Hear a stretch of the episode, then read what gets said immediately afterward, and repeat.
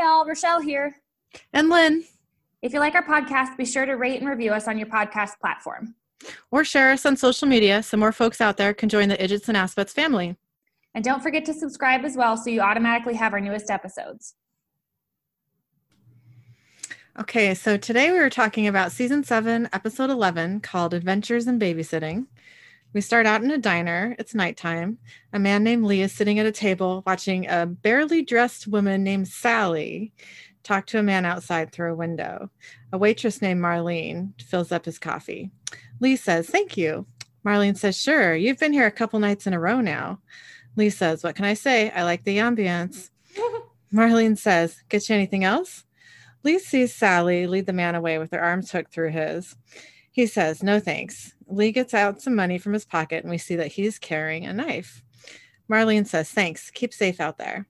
Then Sally and the man she is with uh, walk between a bunch of semis outside the diner. Lee follows them with his knife out, but he can't find Sally. As he walks cautiously between the trucks, Marlene appears behind him. Marlene says, Hey there, you lost? Lee says, What? And Lee's vision starts to go blurry. He says, Excuse me. Marlene says, Ooh, you're looking a little cabo wabo there. Lee says, No, no, I'm fine. Marlene says, No, you're not. I slipped a little special sauce into your coffee while you were watching the skirt. You do know we're venomous, right? Marlene's pupils change to become almost vertical. She says, Looks like I didn't dose you quite hard enough. That's okay. There's more where that came from. She smiles, showing off pointed snake like teeth. She Hippie lady. She kind of yeah. reminded me of the mermaids from Harry Potter. Oh, slightly. Oh yeah, yeah, I could totally see that. Those mermaids were freaky looking. I didn't like them. That was kind of one of the like. I mean, I, I guess I get what they were going for, but it was just kind of like, why you're supposed to, like, mermaids are not supposed to look awful like that, you know? mm-hmm. Yeah. Okay, so Lee or uh, Marlene, are we talking about Marlene or Sally? Marlene. Okay. she throws Lee against the semi. He falls to the ground, dropping his knife. Marlene says, That's for the crappy tip. and then we get our opening title sequence. So we cut to Sam and Dean. The screen says, Week one. The boys are in Rufus's cabin. It's daytime. Sam and Dean are sitting together silently. Uh, Sam looks over at Dean and then away. And when Sam is no longer looking at him, Dean looks at Sam and then he looks away. they're so emo. Oh, the tension. yeah, they're so emo right now. Um, then the screen says week two. So we're still in Rufus's cabin. Dean is drinking whiskey and looking at a clipboard holding a piece of paper on which he wrote the numbers 45489. Um, these are the numbers that Bobby wrote on Sam's hand. Uh, Sam is washing the dishes. He finds an address book in one of the drawers and opens it up. Dean has added a list of numbers below. Add, That's not what Dean did. Dean has added a list a list below the number and cross out every line. The list says zip code, block, voicemail, password, bank number. So we cut to the screen saying week three. We're still inside Rufus's cabin. Dean pins a newspaper um, titled Biggerson's recalls contaminated meat. Customers report illness after eating turducken slammers to a board holding their research. There's also several articles about Dick Roman. Sam takes a beer out of the fridge and says, Dean, you know, um, I wonder if we should be telling people. I mean, people he knew. Dean says, How long ago did I give Frank these numbers? It's been a few weeks, right? What, is he nuts or is he just being rude? Sam says, Probably both. Dean, I got to ask you a question. Dean says, Unless, of course, something happened to him. He can't get to the phone because the Leviathan ate his face. Sam says, Yeah, also a possibility. Dean says, We should go check on him. Sam says, Dean, do you want to call Bobby's people or not? Dean says, Why is that our job? Sam says, Because who else is going to do it?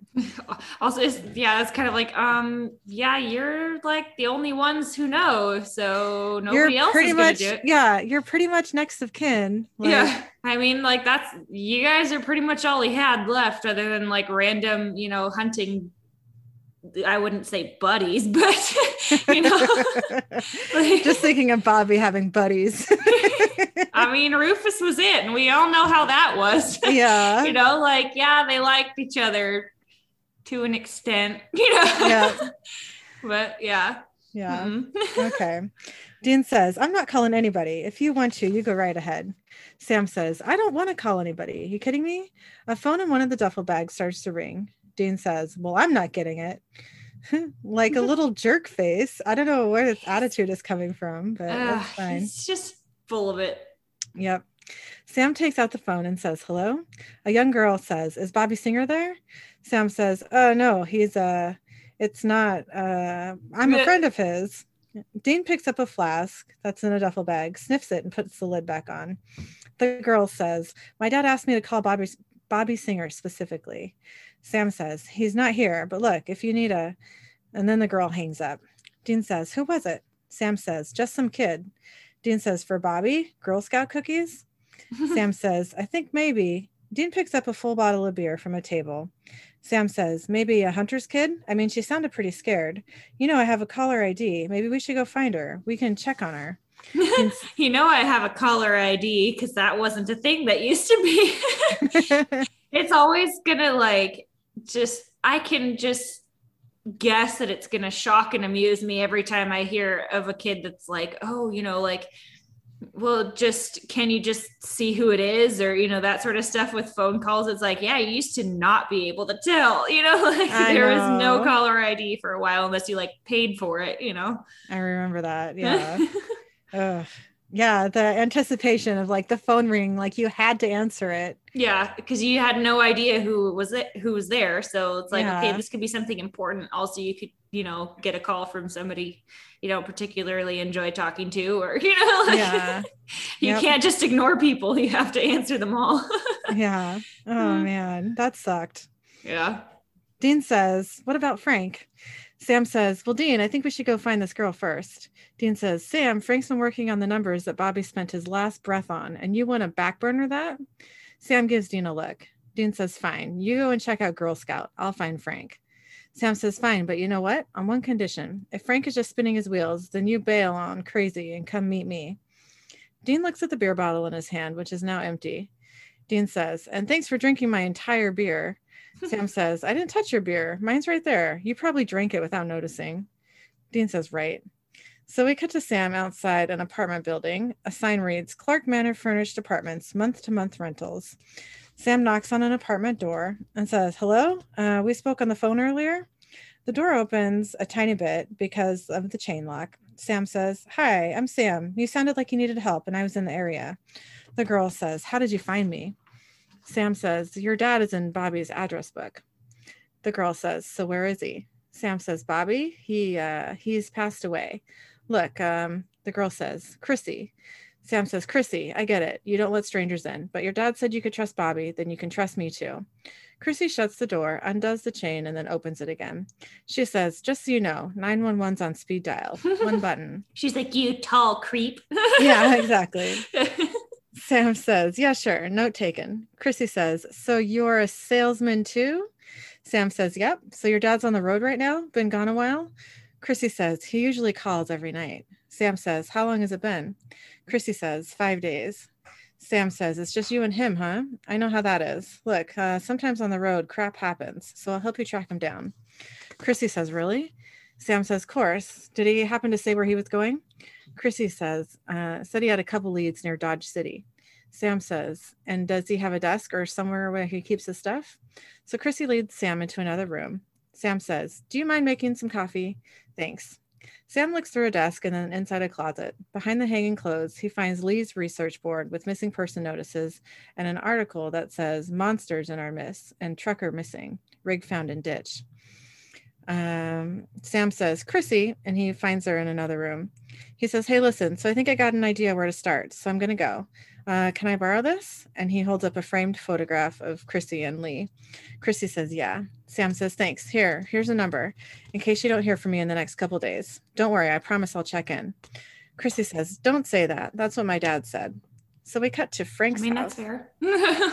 That is fair. I'd be terrified, man, if I were her. like, yeah, I don't know you. Yeah, just some tall dude. So, uh, cut to Frank's house. Dean drives up and gets out of the car. He walks through the mostly empty house with his gun drawn. All is quiet. Dean says, This can't be good. Then he hears a gun cock and turns around. Frank is there pointing a shotgun at him. Dean says, Well, hi. Frank keeps his gun raised. Dean says, Frank, we're amongst friends here. Okay, acquaintances. Frank says, That's just what a Leviathan would say. Dean says, Frank, I am not a Leviathan. Frank says, Oh, sure, you're not a Leviathan. Dick Roman's not a Leviathan. Gwyneth Paltrow is not a Leviathan. Dean says, Yeah? Frank says, Trust me. Dean says, Okay, you know what, Frank? I think you've been doing a little too much research. Frank says, They're everywhere. Anyone. Who's to say this, this ain't the day they come for old Frank, who knew too much? Dean, Dean says, They bleed black goo, right? You want to see what I bleed? Frank points his gun at Dean's foot. Dean says, Oh, whoa, whoa, let's take the guns out of it, okay? Frank says, Okay. Dean puts his gun on the table, takes the knife out of his back pocket, and makes a cut on his forearm. Frank finally lowers his shotgun. Dean says, See, red blooded American. Dean wipes the blood on the knife onto his sleeve and says, Now. And Dean holds the knife out to Frank. Dean says, Your turn. Frank says, Oh, well, look, I'm obviously not. Dean says, Fair. I know, right? Dean says, Fair's fair's, douchebag. Frank takes the knife, then cuts his palm and hands the knife back to Dean. Dean says, Yeah. And he wipes the knife on his jacket sleeve again. Dean says, I'm glad we could share that together. Frank says, Grab your gun, come with me. For God's sake, don't make any noise. So we cut to Dean and Frank pulling up to a barn containing a trailer. Uh, when they're inside the trailer, Dean says, Why the downsize? Frank says, You. Hey, Frank, go dig up some dirt on Richard Roman. That's right. I was burned off every IP I had. Ears on my phone, eyes on my house. Dean says, Wait, Dick's got people watching you? Frank says, Do I look like I know? You think it's been easy to see this deep into what's real and also be bipolar with delusional ideation? it's like, um, maybe that's part of it, buddy. You know, exactly. you literally just are like, hey, I can't tell what's real. Also, this is why I can't tell what's real. So how do I know what's real? Yeah. As he's like, you know, but these people are watching me. It's like, uh, you know. Yeah. Uh, Frank says, There's no pill for my situation, sweetie pop. So, yeah, best guess, the big mouths are on to me. Next question. Dean says, All right, well, what's the word on the big mouths? Frank says, Their tentacles are everywhere. I'm looking at bankers, military high ups. Dean says, This is why you didn't call me back. Frank says, Hey, cut me some slack. You called me like four days ago. Dean says, I called you four weeks ago, Frank. Frank says, What? No, really? Days, weeks, quit busting my chops.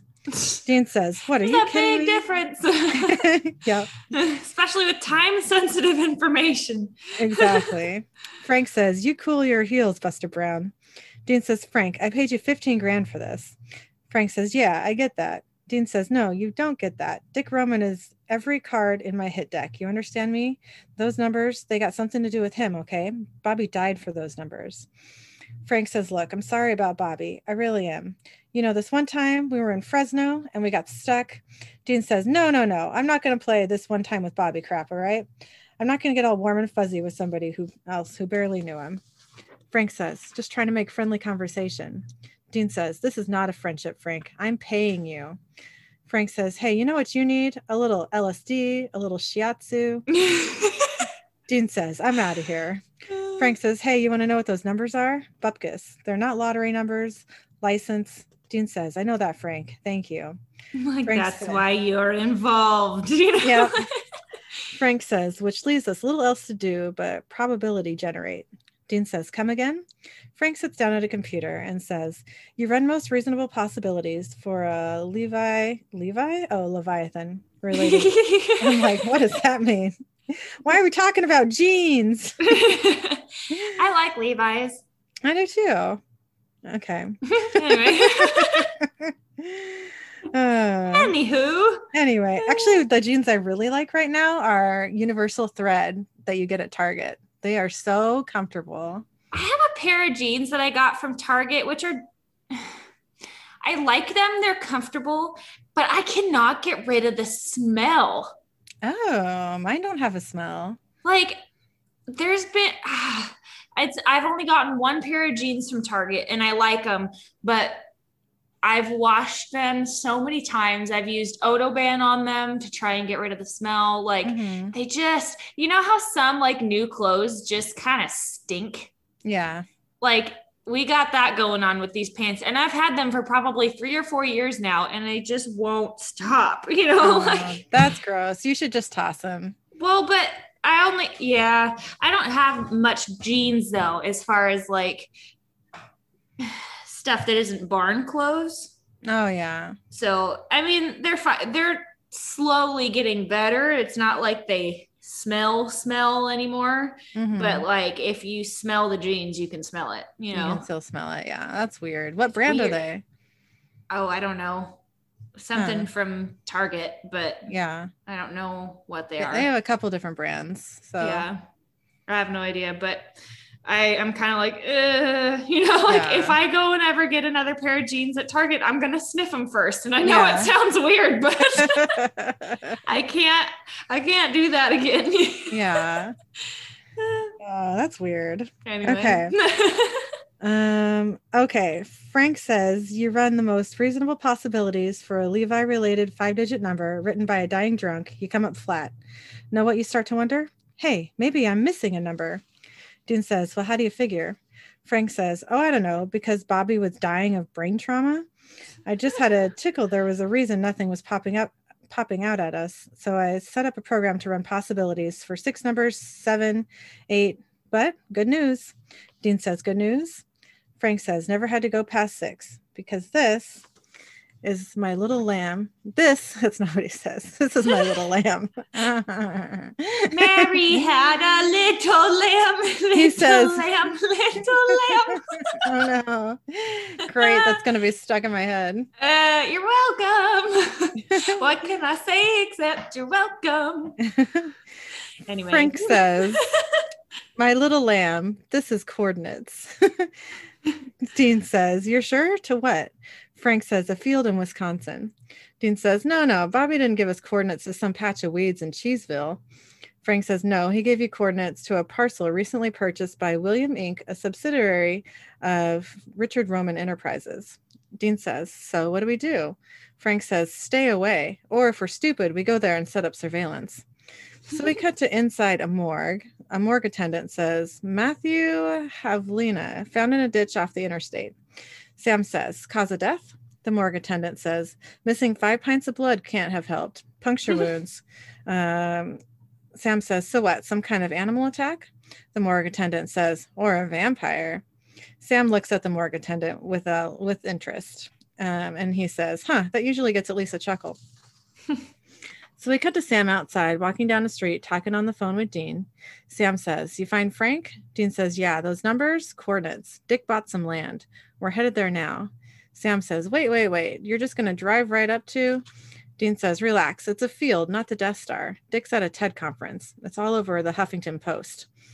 Sam says, Wait, wait, wait. Since when do you read? Dean says, Know your enemy, Sam. What's going on with the girl? Sam says, I don't think she even knows her dad's in the life. So far, I got three missing truckers and one blood free body.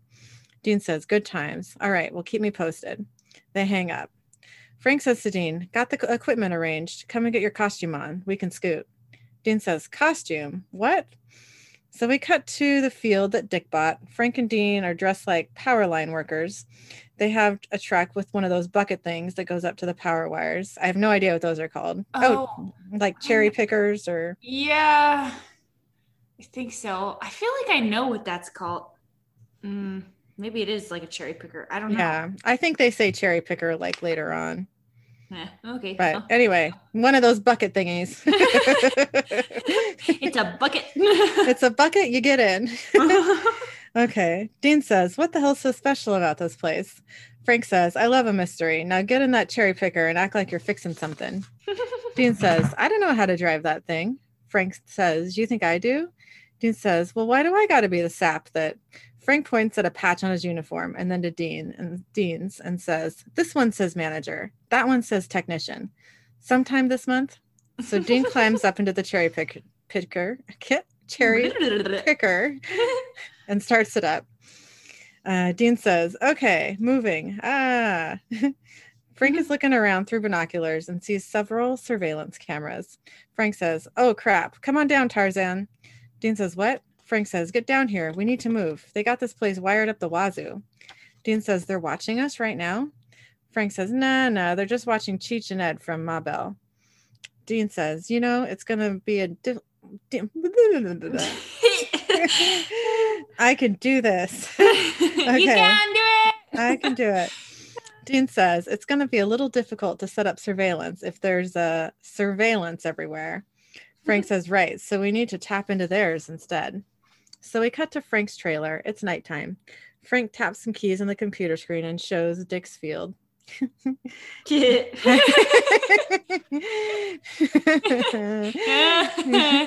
oh no. Yep. Dean says, All right, now what? Frank says, You look horrific. When was the last time you really slept a night? Dean says, Let's just work, all right?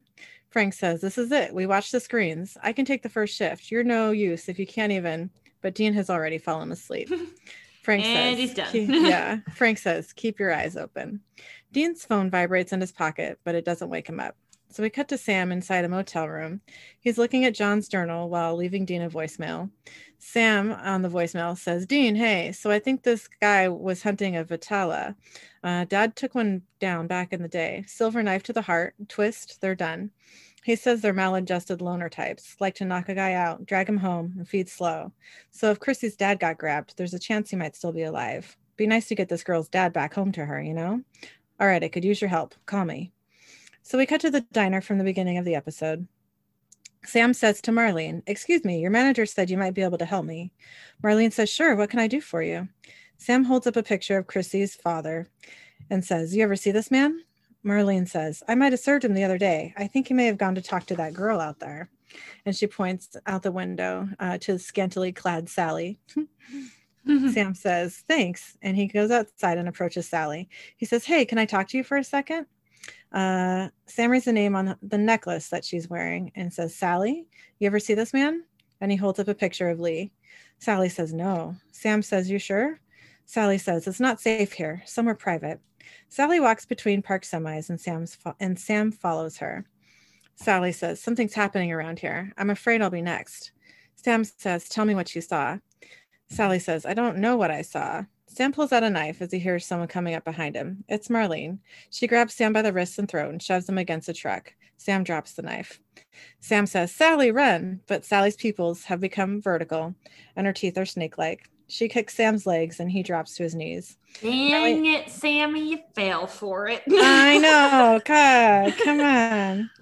Marlene holds Sam's head and Sally bites his neck. Marlene's pupils and teeth have also transformed.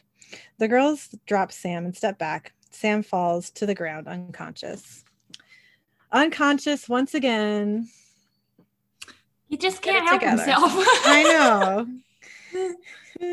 so we cut back to Dean in Frank's trailer. He wakes up in his chair. Frank is monitoring the field on four computer screens. Dean says, How long was I out? Frank says, About 36 hours.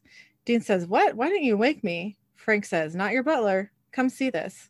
Dean says, What? Frank says, This is where it gets good. Frank zooms in on a parked car where two people are kissing.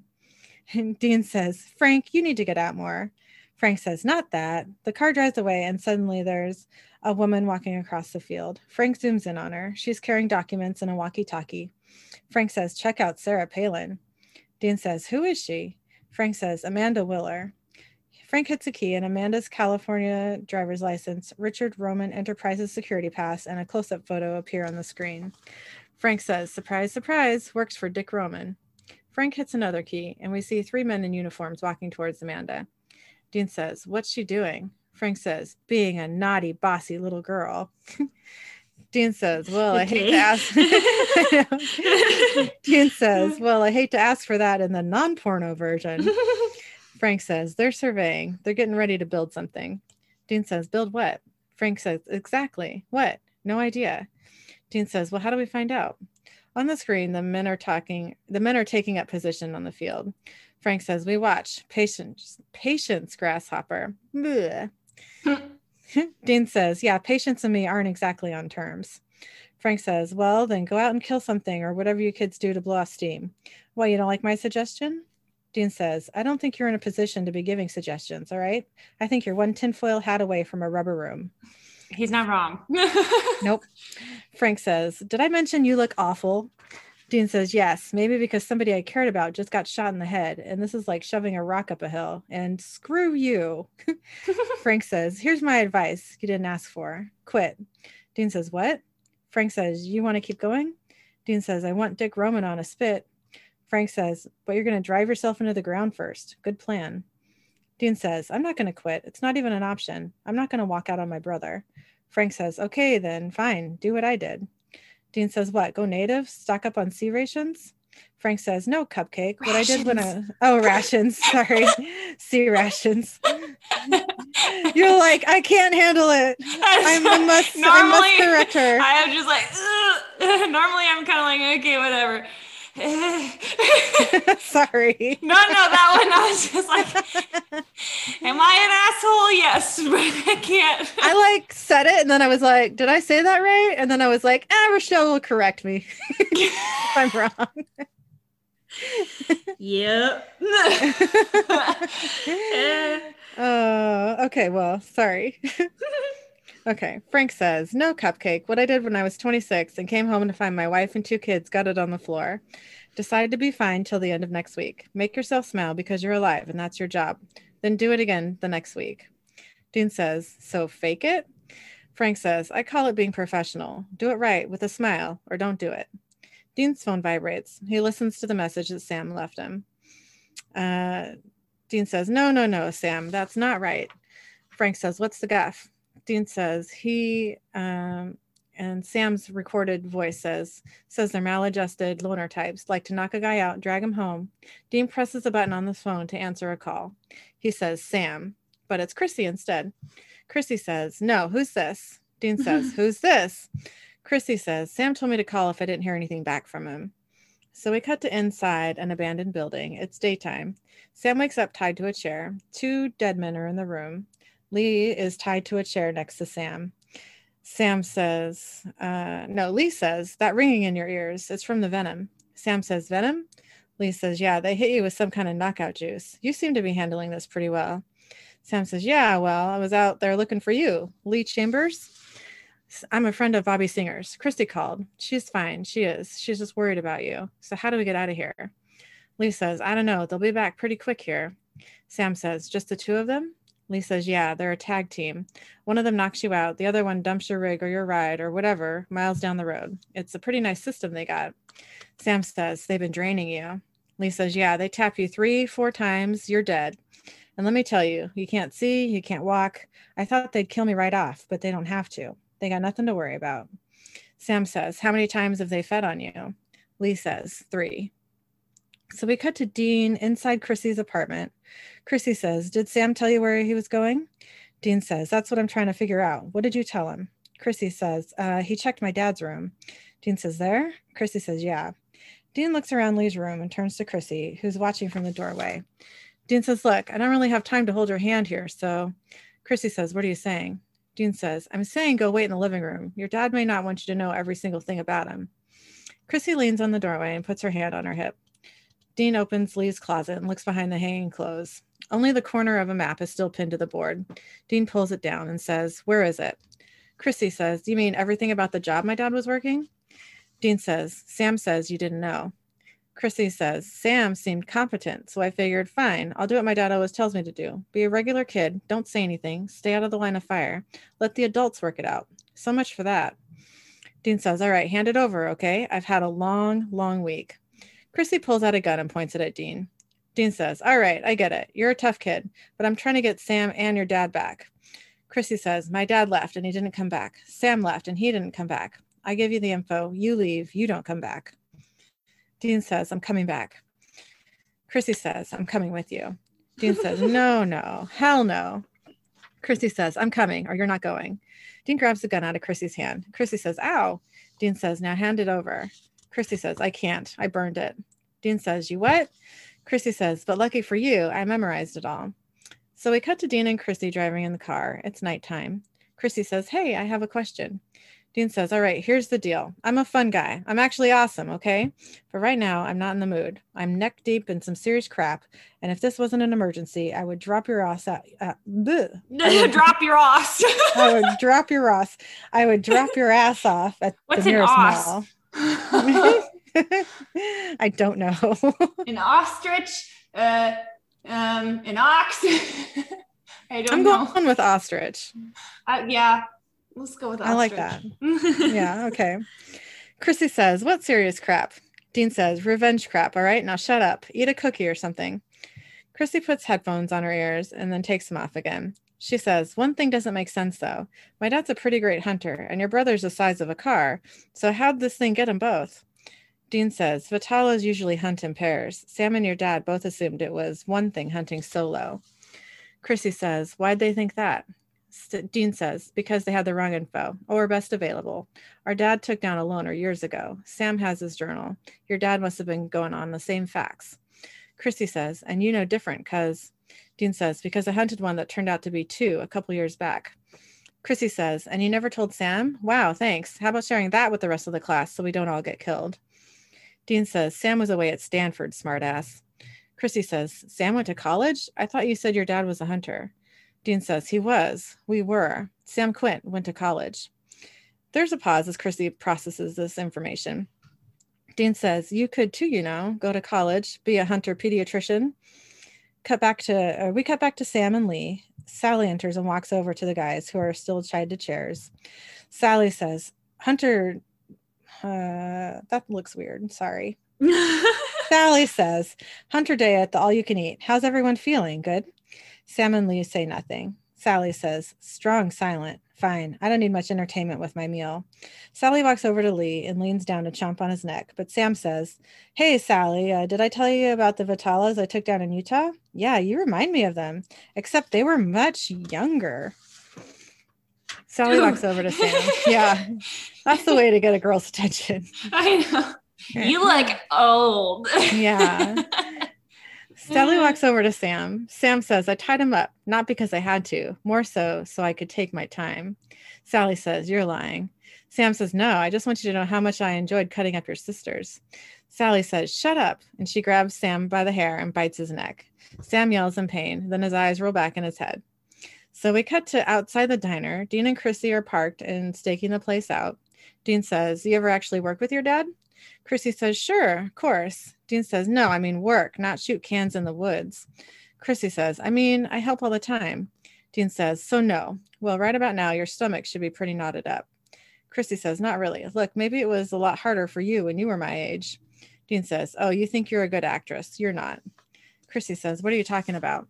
Dean says, Well, I hate to break it to you, but it's all over your face. You're scared. Chrissy says, Quit treating me like I'm some girl. I've been prepping for this my entire life. Dean says, Training's one thing, doing, whole nother beast. Chrissy says, Wow, you really scared me straight. Thanks, Dean. Marlene walks across the parking lot and gets into the cab of a semi. Chrissy says, Why is that waitress getting into that truck? Dean says, I'm not explaining R rated crap to you. Chrissy says, The front of the truck, not the back, Dean. Marlene drives the truck away. Uh, Dean and Chrissy follow the semi, which is now parked on the side of the road by a building. Dean says, All right. He holds out his fist to Chrissy. She says, What century is this? No one fist bumps anymore. Dean says, Come on, give it up. Good work. Dean shakes his fist. Chrissy says, You're a dweeb. Dean shakes his fist again. Chrissy finally puts out her hand. Dean grabs it and puts handcuffs on her. Chrissy says, What the hell? Dean says, I got an idea. He attaches the handcuffs to the steering wheel and says, How about you stay here? Chrissy says, Oh, you jackass. Dean says, Yeah, well, I'm the jackass who ain't bringing a kid in there, period. Chrissy says, Why? I can do everything you can do. Dean says, I'll bring them back. Trust me. Chrissy says, Please, they're probably dead. Dean says, You don't know that. Chrissy says, It's been days, probably just a pile of meat. I've seen it. Torn to shreds. Let me go in there and kill him. Dean says, No, sorry. Okay, Chrissy is just a ray of sunshine, can I say? She's got some issues. yeah. I like her though. I like her, but she needs some therapy, okay? Oh Like, yeah. yeah. hmm Yeah. They gotta have like hunter's therapy.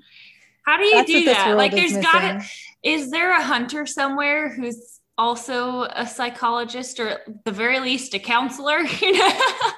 Yeah, that's what that's what they need. they gotta have something like that. You would think. yeah, mm, that's what they need. That's what they need. At least Yeah. it's like, hey, you know, they got kind of a corner on the market because it's like, okay, some this thing ate my friend. It's like, okay, well, how do you feel about that? Instead of going, wait, this thing doesn't exist. Nice try. Also, let's toss you in the loony bin. You know, Like, Exactly. Yeah. yeah. So Chrissy says, You're such a hypocrite. How do you do it and I don't? Dean says, Because I'm the grown up. Then Dean holds out his hand and says, Give it to me. Chrissy says, What? Dean says, Your lockpick. I will frisk you. Chrissy hands her lockpick to Dean, and Dean says, Thank you. He gets out of the car and walks away. So we cut to Dean lockpicking his way inside the abandoned building. Dean sees a dead man and then sees Sam, Lee, and a third man tied to chairs. Sally is standing next to the third man, and Marlene is next to Lee. Sam is still knocked out. Marlene says, Good thing we picked up a new one. This one's about tapped out. You want to finish him together? Sally says, Sure, love to. Dean grabs the metal bar and hits Sally, who falls to the ground. He draws his knife as Marlene rushes him. Marlene says, Not so fast. Dean swings at Marlene, but she hits him and he drops his knife. She slams him against the metal cage and grabs him by the throat. Sam wakes up, and Dean grabs another metal bar and hits Marlene. She falls to the ground. Dean picks up his knife. Suddenly, Chrissy is there. She says, Dad, hold on, I got you. Chrissy runs across the room, but Sally grabs her leg and stops her. Lee says, No. Sally gets up, drags Chrissy behind Lee and Sam, and holds her from behind. Dean is holding his knife to Marlene's throat. Sally says, Let her go, or little Miss Sunshine here gets it. Sally's eyes and teeth transform. Dean takes his knife away from Marlene's throat. She hurries over to stand behind Lee. Lee says, What were you thinking, bringing her here? Dean walks towards Sally and Chrissy. Sally says, Now drop the knife. Dean puts the knife on the floor. Dean says, She's just a child. Let her go. Sally says, Yeah, I don't think we'll be letting anyone go. Chrissy says, Daddy. Lee says, It's okay, baby. Everything's going to be fine. Marlene says, All right, enough with the family bonding. It's time for you to shut up. And Marlene bites into Lee's neck. Chrissy says, Daddy, no. Dean. Sally says, He can't help you. No one can. Chrissy pulls a knife out of her sleeve, twists around, and stabs Sally. Chrissy says, I guess I'll have to help myself then. And Chrissy twists the knife. Sally's body turns gray and her teeth transform. She falls to the floor dead. Marlene advances on Dean, who picks up his knife. Chrissy, Chrissy cuts Sam's ropes. Sam takes. I could do this. you got it. I know, I know. Sam takes Chrissy's knife and stabs Marlene. He twists the knife. Marlene's teeth transform and her body turns black as she dies. Chrissy works on the ropes holding Lee, who is unconscious. Chrissy says, Bad actress, huh? Dean says, Yeah, I take it back. So we cut to a hospital. Sam and Dean walk down a hallway. They enter a room that Chrissy is sitting outside of. Lee is in a hospital bed in the room. He says, Yeah, I was hoping you'd stop by. I wanted to thank you. Sam says, It's no problem. Lee says, No, you saved my life. Chrissy's too. Sam says, Actually, uh, she kind of saved ours. Dean says, Don't thank us. Quit. Your daughter's 14 years old. She's already a hunter with a kill under her belt. I'm not trying to be a dick, but what do you think that does to her lifespan? She could still be a regular kid. Lee says, You know, I got into this for a reason. Dean says, I know, your family, the same reason you should get out now. Lee says, I can't. You ever know anyone who left the life? Dean says, No, they all get killed first. Sam says, Well, uh, we should probably let you get some rest. Lee says, Yeah, and he waves as they leave. Uh, Sam and Dean leave the hospital, followed by Chrissy. Chrissy says, Dean, thanks for saying goodbye, asshat. Sam walks over to the car, leaving Dean and Chrissy to say goodbye. Dean says, Oh, what? Now you're sentimental? Chrissy says, No, I just wanted to tell you that you're kind of amusing for an old man. Dean says, How'd you get out of them cuffs anyway? Chrissy says, Girl's got to have her secrets. Dean says, Bobby pin, you know, you could have gotten yourself killed. Chrissy says, I saved your bacon. Dean says, My point stands, but yes. Chrissy says, So, guess I'm retiring, one and done. Dean says, Really? How do you feel about that? Chrissy says, Who knows? Maybe I'll go to Stanford like Sam. She holds out her fist to Dean, who bumps it. Chrissy says, We're so lame. Dean says, Yeah, we are. Take care of yourself. Chrissy goes back inside the hospital. So we cut to Sam and Dean driving in the car. It's nighttime. Sam says, You know what? Good for them. Dean says, Yeah, it's nice to walk away from someone and feel like they could be okay. How about you? How you doing? You all right? Sam says, No, I'm definitely not. But you know, I mean, um, I think maybe I just want to work. Dean nods. Sam says, Should I even ask? Dean says, I'm fine. Sam says, Fine, meaning Dean says, You're right. We should just work, right? And figure out a way to kick Dick Roman's ass. Well, hey, we are the professionals. Sam turns on Kick dick. yeah. Sam turns on the music and leans against the passenger door to go to sleep. Dean smiles sadly. And credits. Okay, so my thoughts for this one. First one's a little bit of a weird thought, but I wonder how many hookers are actually at truck stops. I wonder that too. like, you know, I don't know. I don't go to truck stops, so I don't. Yeah. Like, is that a thing? Like, because they didn't in the episode, they didn't really seem to think it was anything that was like really off brand. You know, I feel like one of you at home needs to write us a- an email and let us know about the hooker situation and truck stops because we somebody has got to have been to a truck stop or you know drives trucks or something. You know, Yeah. I need to know these things for science.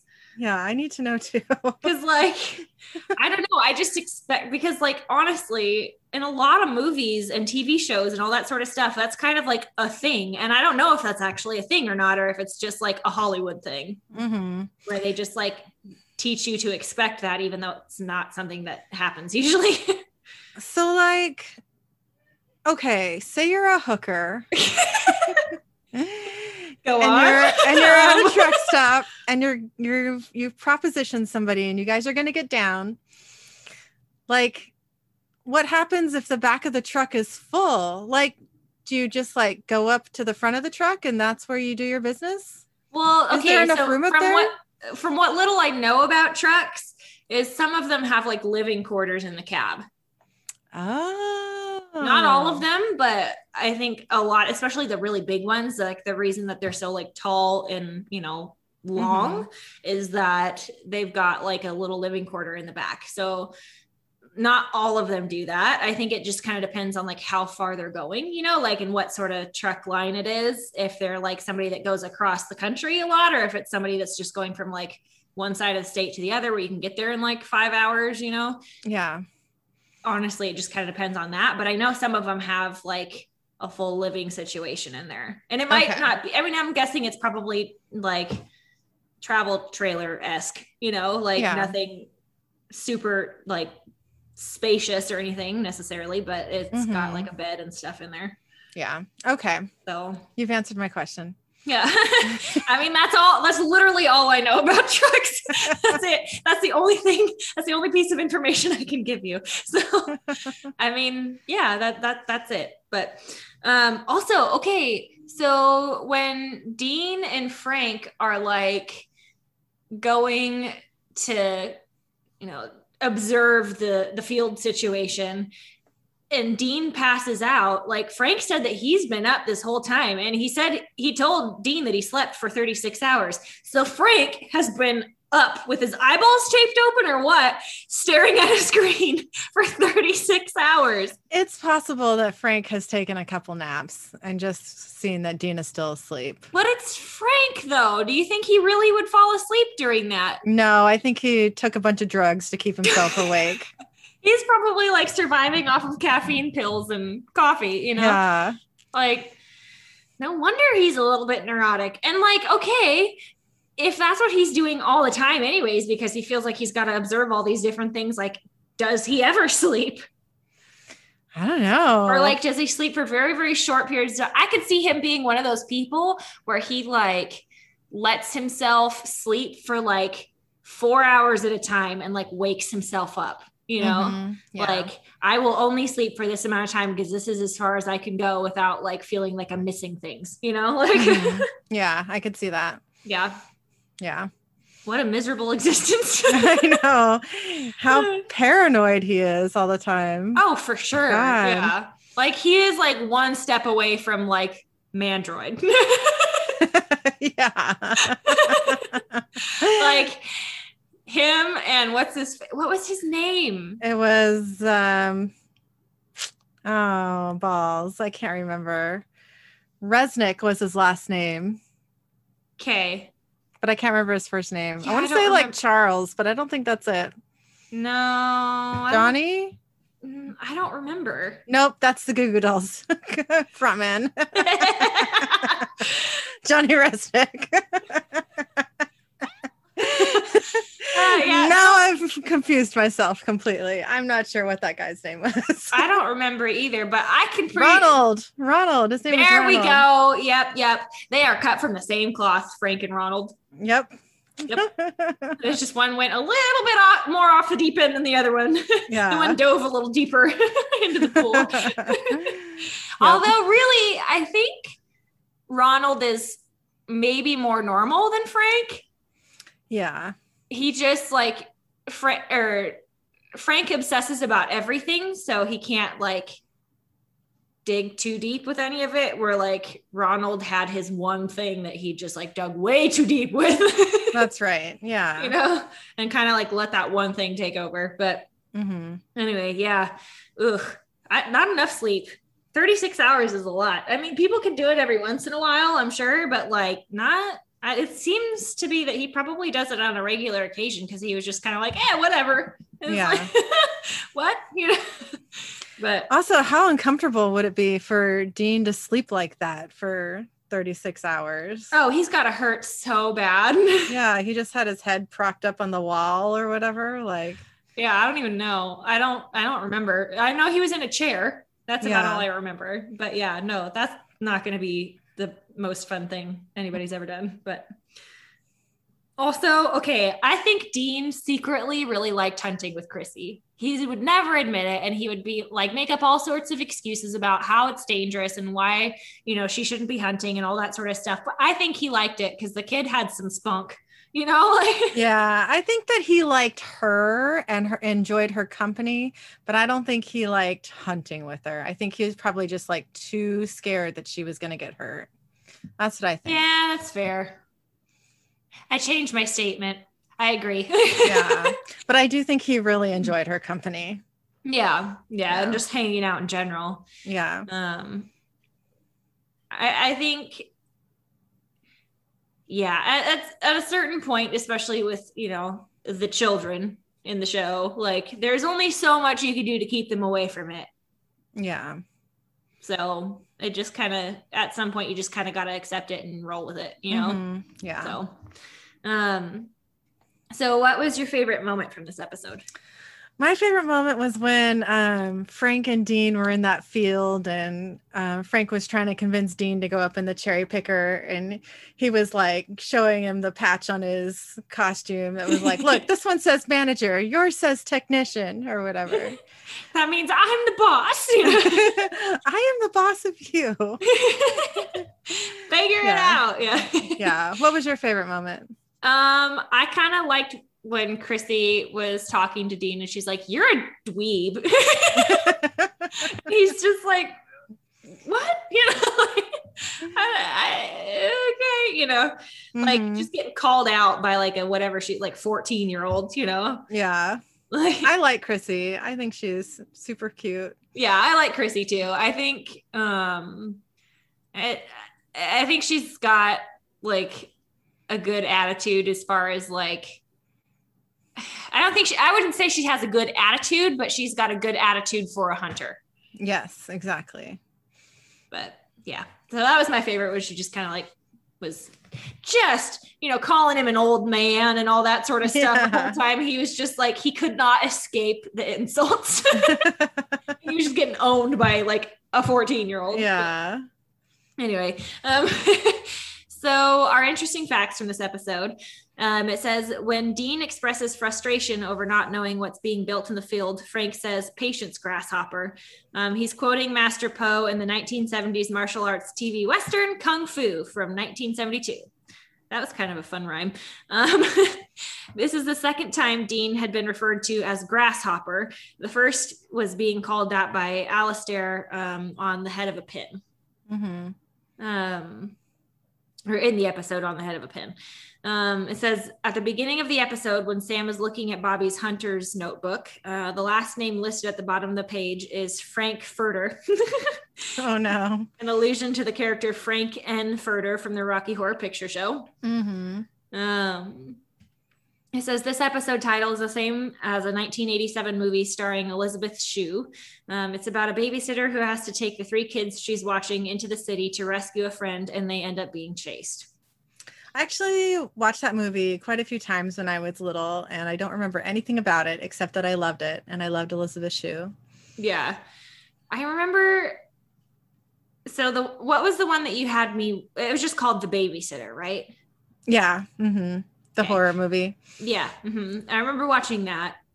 and then for some reason, because we watched it on my Netflix, I think, and for some reason it kept popping up as like, "Hey, finish this, you know, show." And I'm like, "Oh, we must not, we must have like cut it out of the credits too soon or something like that." So I would like go to watch it and like finish and just let the credits roll, so that way it would like stop showing up on my list. yeah. and it kept just going back to the beginning and i'm like what the you know like That's clearly i've watched the whole thing why do you keep telling me that i need to finish the movie Yeah. when the movie is done you know and so eventually i like because it's something that like it shouldn't bother me that much to have it on the list but it was and so i had to eventually like start the movie over again and like skip through all the way to the end and just like let the credits play at the end and then i think it went away after that but it was like a whole like two month process of me going why won't this go away That's weird. it was the weirdest thing there's a second one now too. Which oh, is Oh, yeah? Yeah, I think is it's it on a new one or is it Yeah, it's a new one. I think it's I think it's on Netflix. I'll have to double check that. It's really good. I wonder if that's what was showing up no it wasn't because it was the first one because i kept I was like i've already seen this before and it kept t- trying to play it from the beginning Yeah. i don't know anyways Okay. Um, it says Ian Tracey, um, or, who's Lee Chambers, also portrays the angel Isham. Um, in the season 12 episode Supernatural, Lily Sunder has some regrets from 2000, 2000 episode, 2000 episode, 2017. Oh my god, 2000 episodes. We're going to be doing this until we're old ladies. Like 85 years old, I swear. Uh, at that point, we're going to be like the lady at the beginning of the Titanic. It's been 84 years. I'm over it. Uh, oh. anyways, it says this is the sixth episode to not feature the Impala, um, and it's the fifth episode in a row to not feature it. Um, it says Meghan Ory played Red Riding Hood slash Ruby Lucas in Once Upon a Time from 2011, um, Mhm. and it doesn't say what she is, and I'm guessing it must be Chrissy, either that or one of the Vetala. One of the Vetala is who it is. Little Okay, Red Riding Hood. Remember Red Riding Hood. Who played Red Riding Hood? I remember. I don't know if I've seen that part of it. Yeah, it's not the waitress um Vetala, it's the hooker Vetala. Okay, I think she did look vaguely familiar to me, so I must have seen that part of Once Upon a Time. It's been so long since I've watched it, Yeah. like, and I didn't finish it all because I think I didn't even know why I didn't finish it. I think it was one of those like I kept missing the episodes or something because I had to like work at a certain time, or I maybe it was when I was in like massage school or something, and I couldn't keep up with it, and we didn't have like a DVR or anything, so I was just kind of Mhm. like, well, I have to wait for it to come out on Netflix, and then I like never watched it. Yeah, I So- haven't seen it all of At it. some point, I want to, um, but I just haven't done that yet. Um, anyway, um, it says Meghan Ory previously acted alongside Jensen Ackles in the series Dark Angel from 2000, um, the episode Dark Angel: The Berrisford Agenda from 2002. Hmm. Um, it says toward the end, Chrissy says she's retiring from hunting, maybe going to college. She says one and done. There's a bit of irony in that phrase. Um, in 2005, the NBA set up a rule that to be eligible for the pro basketball draft, you need at least one year of college. Um, this resulted in a lot of high school basketball stars doing one year of college basketball, then going pro. One and done, um, in reference to NBA, describes the opposite of Chrissy's decision. Hmm. Um, it says Sally tells Dean to let Marlene go, or Little Miss Sunshine here gets it. Um, she's referring to the dark comedy Little Miss Sunshine from 2006, um, a film about a sweet young girl competing in a preteen beauty pageant. I don't think I ever saw that. I remember the only Little Miss Sunshine that I remember is the Shirley Temple movie. I did not see that either. we had the whole collection at one point and then it was all on VHS and my parents like got rid of it at one point and I'm like why would you they just like gave it to Goodwill and I'm like why don't you like try and sell that somebody might want the entire Shirley Temple collection you know like Yeah. there's got to be somebody so but anyway that's all that's all I can tell you about Little Miss Sunshine. Um, okay. so our research uh, from this week is off is off of atlasobscura.com and it's about um, the vetala. So the title is one of dracula's often overlooked inspiration is the in- inspirations is the indian vetala um, it says across generations and around the world, the name Dracula now calls to mind a pale man in a tuxedo and cape, eyes bloodshot and fangs gleaming. Originally introduced in Bram Stoker's not 1987, 1897 novel of the same name, and given that familiar look by Bela Lugosi in 1931, Dracula has since uh, become the world's prototype vampire, spawning a world of imitations, variations, parody, and more from Lestat de Lioncourt to Edward Cullen, the sparkly guy. yep. um, Stoker's Dracula is widely believed to have been inspired by Vlad III, uh, ruler of Wallachia. Wallachia. I think I'm I'm I- Wallachia? I don't know. Wallachia? W A L L A C H I A. I'm going to go with Wallachia. Okay. Oh no! Hold on, my phone just did a thing. Oh no. Okay, we've got it figured out. um, uh, uh, okay, so ruler of Wallachia in what is now Romania in the 15th century, um, but few are familiar with another older creature that is believed in part to have contributed to his creation, um, the Hindu spirit known as the Vetala. Um, it says, as legend goes, the Vetala is a ghoulish trickster of varying description that haunts cemeteries and forests, hanging upside down from trees and waiting for humans to play pranks on. They are said to exist in a realm between life and death and have the ability to see into the past, present, and future. This boundless knowledge makes them invaluable to sorcerers who often seek uh, to capture and enslave the Vetala to use its powers for their bidding. Growing up, my father taught me that the Vetala could see everything, recalls a priest at the Pasadena Hindu temple in Los Angeles, um, who grew up in the, in the Indian state of, oh, I'm going to butcher this, Gu- Gujarat, I think I'm not sure. um, and wished to remain anonymous. Um, it says, they could detect the good and evil inside you. We were forever cautious around cemeteries because you never know or knew what might be waiting for you. Um, the Vetala legend dates back to the 11th century when it was made popular through Vetala, oh boy, Panchim, oh no, Panchimshadi, I think. I could totally be butchering this. Um, a collection of stories that children in India still read today, also known as Baital Pachisi. I'm sorry for anybody who speaks this language because I am probably super butchering it. Um, it says, uh, My first introduction to the Vetala was in school. An Indian mother interviewed for this piece, um, who also wished to remain anonymous, says. Um, we used to get these graphic novels called Amar Chitra Katha, um, each of which would narrate an Indian story, some of which were historical, some mythological, and some folk. Um, the Amar Chitra Katha comic books, um, which included stories from Vetala Panchvim Shadi, oh, this is bad, um, were often shared with cousins and neighbors at home or passed around during free time at school. Um, in this collection, originally written in Sanskrit, um, a tantric sorceress ask, asks King Vikram, oh boy, Vikrama, to capture a Vetala. This is like too many syllables for me. I don't know what's happening. um, okay, slow down. Each time the king approaches the creature, however, it presents him with a riddle along with some unusual rules. If the king knows the answer, the Vetala will go free, flying back to its upside down perch. If the king does not know the answer, the Vetala agrees to be taken as his captive and to go with him to the sorceress. That seems strange. You would think that it's like It would be the Hey, other way around. be the other way around. Like if you know the answer, then I'll go with you. If you don't know the answer, then bye bye, you know? Yeah.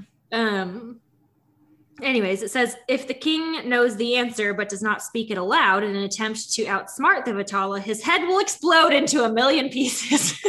Oh my god. That's a little dramatic. I know, right?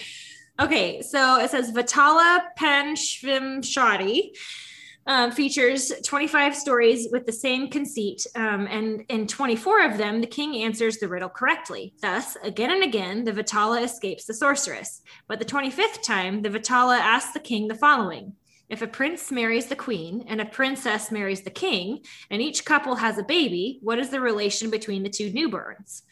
Which, okay, so if you have. Okay, so is it the prince like the queen's son marries the queen? And i don't know.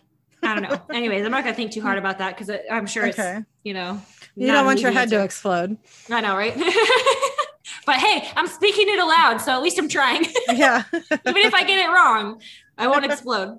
Um, so it says this weird incestuous question is what finally stumps the king because he does not know the answer. The vetala is forced to go with him to the sorceress but during the journey, the Vetala reveals that the sorceress plans to use his or use its powers to kill the king and take over the realm.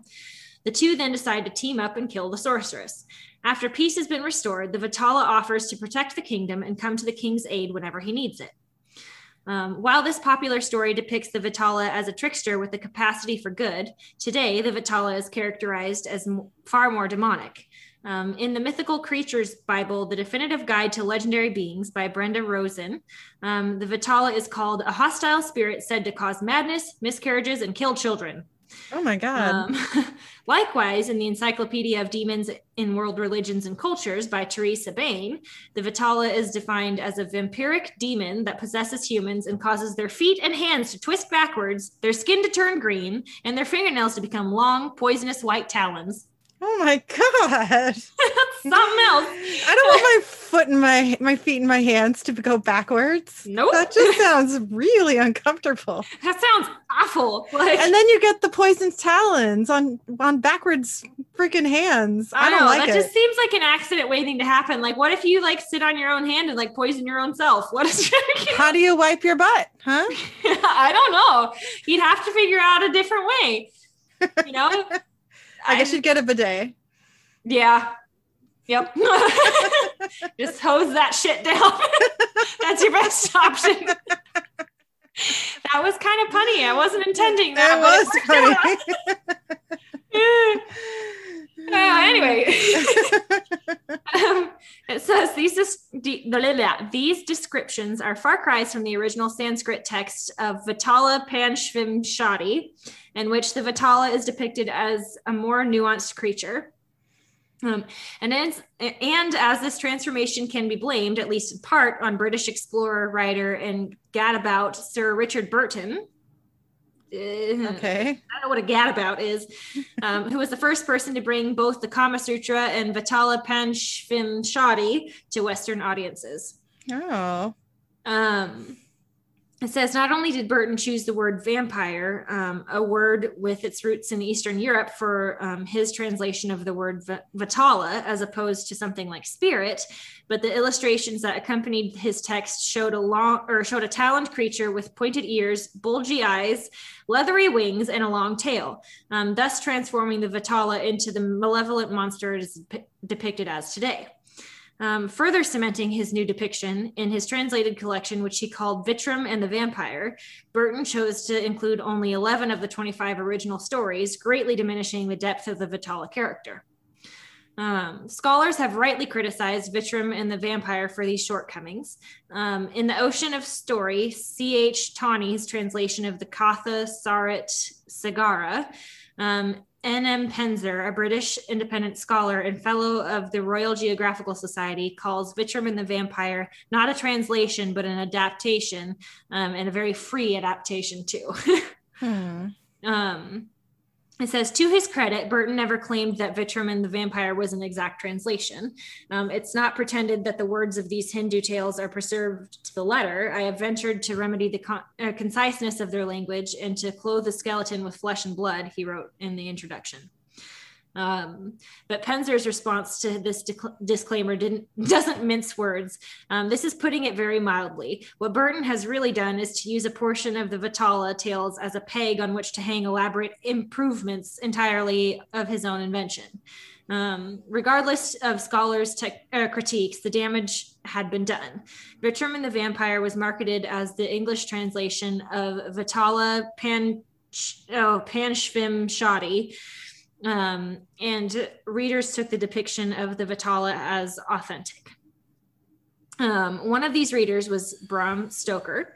Um, the author greatly admired Burton and was fascinated by his writings about the Indian occult and particularly Vetala Pan Shvim Shadi. Why is this word in there so many times? Dracula's transformation into a bat that hangs upside down, for example, is um, his reptilian like climbing abilities, his powers, and his centuries of wisdom all may have been drawn from Burton's translation. Um, since Dracula's publication, the Vetala has remained alive and well, but in recent years, it has morphed into something closer to Burton and Stoker's idea of uh, the spirit. In one 2012 episode of the CW show Supernatural, for example, the protagonists face off against two seductive Vetalas depicted with sharp fangs and a thirst for blood that make them more or less indistinguishable from other pop culture bloodsuckers. Mm-hmm. Um, Indian production companies have also capitalized on what is uh, a more homegrown horror movie villain. Um, in 2020's Betaal, um, now streaming on Netflix, uh, remote village falls prey to a colony of Vetala working alongside officers from the East India Company to take over their land. In the movie, the Vetala is reimagined as a vampire zombie hybrid. Hmm. Um, the modern Vetala then is an amalgamation of cultures, stories, and misinterpretations, um, adopted, adapted, and then adopted again. and while the Vetala of today's pop culture is a far cry from the original text, those stories remain in the hearts of Indian children and grown-ups. When asked whether he believes the Vetala exists in some form on Earth and whether it might have been an influence on us, the priest at the Pasadena Hindu temple leaves things open. As with any myth, any frightening story or creature, some people believe, some don't, he says. But I've found that when something goes amiss, um, when there's a sound in the cemetery, an unexplained shadow or disturbance, people change their mind. I mean, yeah. You know, that's it's that's the thing. Even the most skeptical of people sometimes will change their minds about certain things if they've given you know if something is off enough to them or if they've been given enough proof about whatever you know. Mm-hmm. so there's that. Um so what was your idiot or ass moment from this week? Okay so um i was a total idiot and didn't realize that Killian's kindergarten teacher is partially deaf. oh yeah. Yeah, and um, uh, I don't know, really know how to explain this. She's got like, so Killian was doing remote learning. Mm-hmm. Okay, so it's not like I was ever face to face with her. Yeah. Um, um, so I would just see her, you know, on the computer screen, and I'm not like sitting there next to Killian so that she can see my face. Mm-hmm. So I'm just kind of glancing at the computer screen every now and then. So um, I saw in her ears what I thought were like earbuds, mm-hmm. but Eric was like, dude, like those are totally hearing aids. and I was just like, oh. well, did you say anything about it? Were you like, no, you no headphones or what you thought they were headphones or I can't remember how it came up with me and Eric, but um I just I just had no idea. And he's like, Can't you tell by the way she speaks? And I was like, What do you mean? And he's like, apparently there's a certain like pitch for people who are partially deaf how, how they speak i'm not i don't know they usually I've, have I've, like from the people that i know that have like hearing loss problems or whatever that they've had for you know a long time or since you know they were younger mm-hmm. um, they usually have like lower voices i just have never kind of. known that. So Yeah. Eric, yeah, and Eric was just like, yeah, I, I can tell by the way she by the way she talks, and I, and to, to me she talks totally normal. Yeah. So I just, I mean, it doesn't obviously it doesn't matter. It was just um, it's uh, something that made me feel like a fucking idiot because It's like, oh, that Yeah. thing that's been, you know, you know, clearly. Eric, yeah, Eric was like very, it was very obvious that she is, and I was just like, oh. Okay. oh, I know how it came up because the kids um they're back in school now, but before they were, she was talking about um getting masks for them that have a clear, you know, that clear part in front of their lips Oh, for mhm. for lip reading. Mhm. And I was like, why does she want them to have clear masks for lip reading? Like I- just assumed it was because sometimes young kids are hard to understand. Yeah. Oh, You they what I can be for sure. Yeah, yeah. So and, and Eric was like, "What are you talking about? Like she's partially deaf." And I was like, "What? What are you talking about? Like, how did you figure this out? Yeah. Yeah. like, what do you mean? yeah. So Yeah. anyway, that uh, I just feel stupid. so Eh, well, I mean, it's not like you were just like, at least you didn't say anything, you know? oh right, I know, I know. Thank God. like, why would you want us to do that? Um, Yeah. You know, like, hello. yeah. Oh God. Oh, well, what was your idiot or ask that moment? Mine. So we, so Travis and I are moving, and the house that we're moving into has a huge garden, which is like, I mean, I'm talking this thing is like rows and rows. Like, I would say I, I'm not good at measurements, but I think Travis said that the garden was probably like at least 1200 square feet if not a little more you know like wow. It's decent size like we were out there for like four hours he was like going through on the tractor trying to till it all up and so we can like you know pull the grass clumps out of it and like kind of soften it up and all that sort of stuff to plant things Mhm. and I spent like two hours just standing on my head because I was like, okay, well, what do you want me to do while you're running the tractor? And he's like, oh, well, just like go and like get the big dirt or the big um, grass clumps out. So then that way, you know, they don't get stirred up. And then kind of as I go through, we'll just kind of like pick up more of the bigger clumps or whatever. Mhm. And so I spent like two hours like walking around, you know, standing on my head and like picking up grass clumps and flinging them all over the place. Try- And then like, well, I guess I'm gonna have to go and pick these up later. And then like two hours in, I realized, hey, idiot, like go get a bucket out of the eight million of them that are around here and just find a spot, put it in the bucket, dump the bucket, go move to another spot, put it all in the bucket, dump the bucket. And so my hamstrings were so sore for like three days from just like standing on my head. Like Oh. I just, there was no thoughts happening there. I was just like, grass club, okay, straight down, you know? yeah. so yeah, that was, that was a fun thing. I was, I was pretty sore for a while after that because I had no forethought of like, hey, let's make this a little bit easier for myself. So yeah. But now I know. Hey, you've got there in the end. You figured it out. I got there in the end. It took me a little while, but I figured it out. Well, thanks for listening to us and our shenanigans. You can email us at Idgits and Aspets podcast at gmail.com. The word and is spelled out. You can also find us on Facebook and Instagram under Idgits and Aspets, a supernatural podcast. Make sure to rate and review us on iTunes and send us your Idgit and Aspet moments for a chance to hear your story on our podcast. Thanks again. Thank you.